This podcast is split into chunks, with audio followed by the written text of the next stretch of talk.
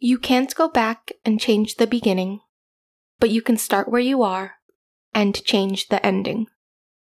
C.S. Lewis.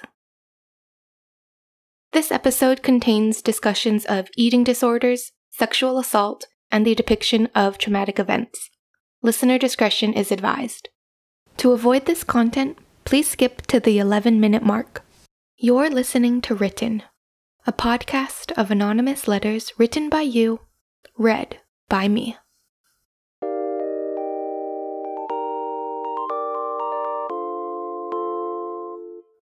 Dear Uncle Ben, You're in jail now.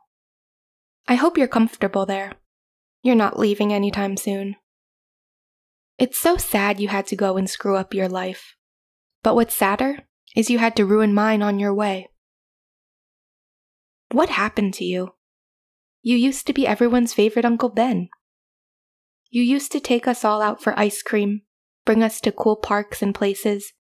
I remember you helping me plant flowers and pulling weeds out with my mom. You love flowers.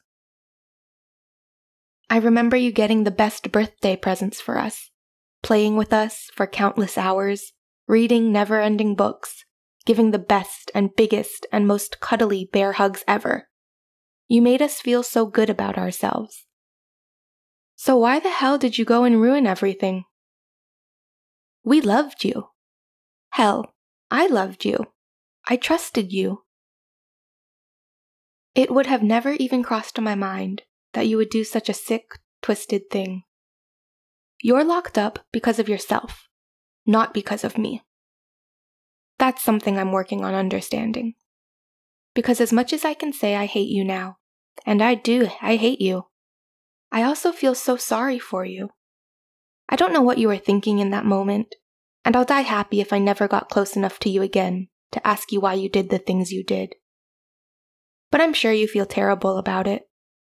My heart was torn to shreds, so as the perpetrator, if you have a heart, I'm sure it's twisted in guilt and pain. You aren't an evil man. I really don't think you are. You just did an evil thing. I've done things I'm not proud of, but it's no big flex to say that I'm not a rapist.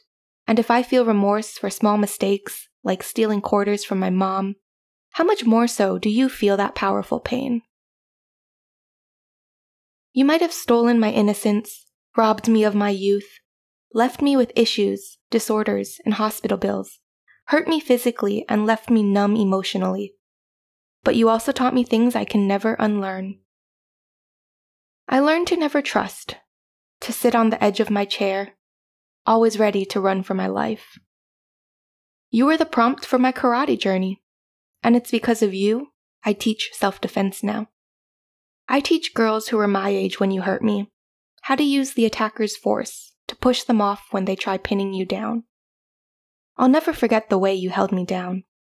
In the classic method of pushing hard on the soft tissue and specific vein in my wrists to make my hand go limp for a little. I still feel your fingers on my wrist and your drunk breath over me, distorting me of all my senses. Uncle Ben, I was so confused, so lost and ashamed. Why? Why, why, why? I hate you. Yet I'm also so sorry. I'm learning to forgive you now. My therapist says it's not a one and done deal, but a constant state. I might not be able to forgive you yet, but I've forgiven myself. And I do know that no amount of repeating, I forgive, will take away the panic attacks, the flashbacks, the loss of control, the PTSD, the freezing up, the automatic intense flinch when I hear your name or hear your voice in some old video, and instinctively standing up and holding the door handle, ready to run whenever I'm left alone with a man. I wished I could forgive you, and I repressed it all until an explosion in the mass and vast forms of self hatred, trauma disorders, self harm and abuse, emotional captivity, and mental release of emotions in one big volcano came catapulting out. You must be so, so ashamed of yourself. You deserve it, honestly. Jail's too good for you.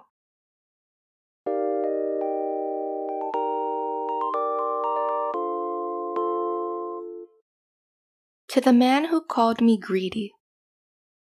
You probably have a complicated relationship with food and greed yourself. Or women, I can't be sure. But what you said to me that day affected me more than you could comprehend. I wasn't expecting it, having come so far with my relationship to food over the last five years. It was the morning of a three day conference, and breakfast was being served at a food stall in the middle of the room. It was a choice between sugary pastries or a bacon and egg rolls. Since the food was free, it meant joining a queue heaving with hungover bodies hankering to line their stomachs for the long day ahead. Standing in line for food for that length of time can be difficult for people like me. I started scrutinizing the white bread rolls and analyzing the bacon streaks.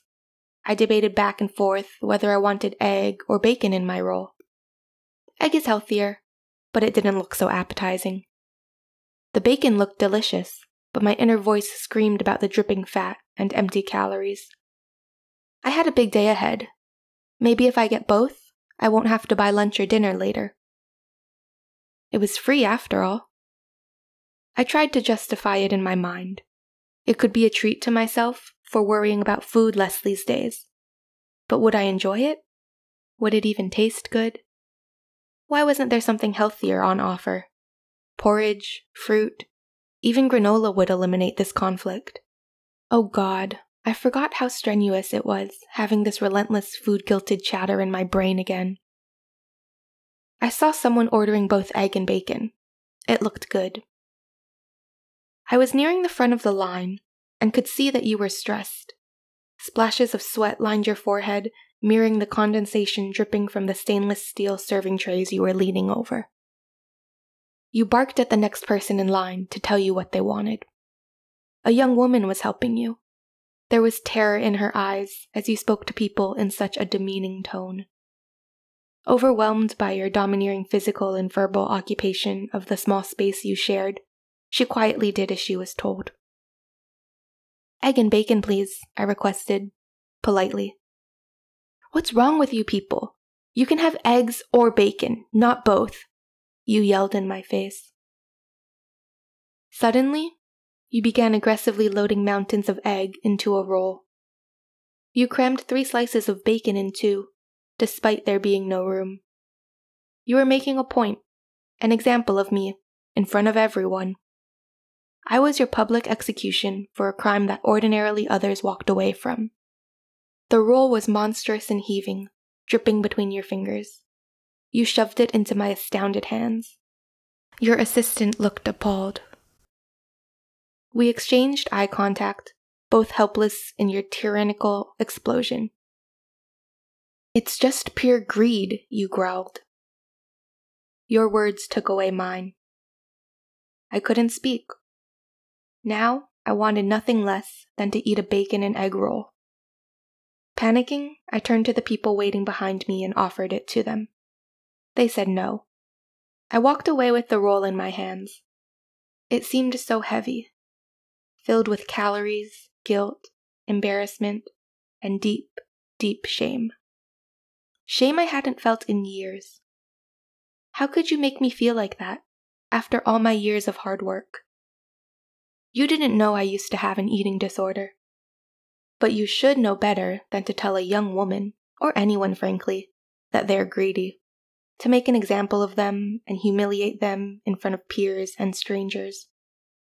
I want you to know that food is not straightforward for some people.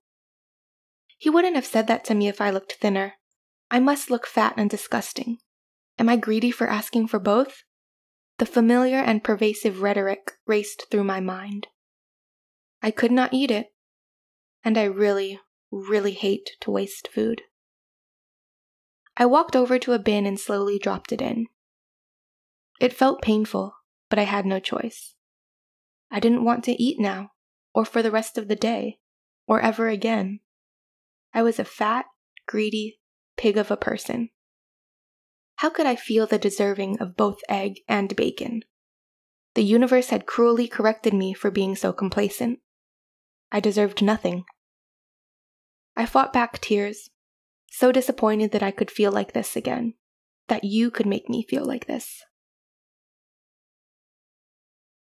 I composed myself and decided to tell the event organizers about your rudeness. I did not want it happening to someone else. I found a lady who worked for the conference and told her what had happened. She was so kind and supportive. She apologized, hugged me, offered me a seat, comforted me through my unrestrainable tears, and empathized with my reaction. She told me you would be spoken to. I felt lighter, empowered, but hungry.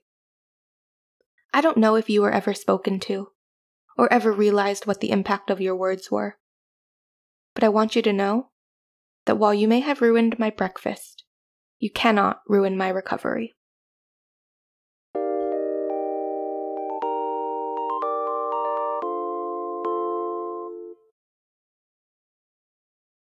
To the one who deserves a whole ton of happiness and a smile on their face. I know how words can sometimes change nothing at all, as they enter your head aimlessly without much meaning and leave your ears untouched. But I also know how much you need these words right now to assure you that everything will be fine. And I hope, in one way or another, these words will make you feel better and serve as a daily reminder that you will be fine tomorrow, the day after, and any time in the future. I know you're hurting. I know there are a lot of things out there that just seem to be testing your might and your will to end it all. I've been in your shoes a few times before, too, and the fact that you're still fighting, you are strong. I know you probably won't listen to this, or ever hear it, or you might want to tell me that I don't really understand. But I believe you are strong. You're absolutely beautiful, and don't give up. There are always people around who care. They can only hope you'll let them in and really take in how much they care for you. I want to say that taking care of yourself is a right that you have, a duty that you have. It's you, and then anyone else. But only then. This is not selfish. This is having some spirit of self preservation. This is wanting to feel good, to feel yourself at your 100%. And people that make you feel like you should be ashamed of taking care of yourself instead of giving them attention are not worthy of your love and energy. You matter, and you're going to be okay.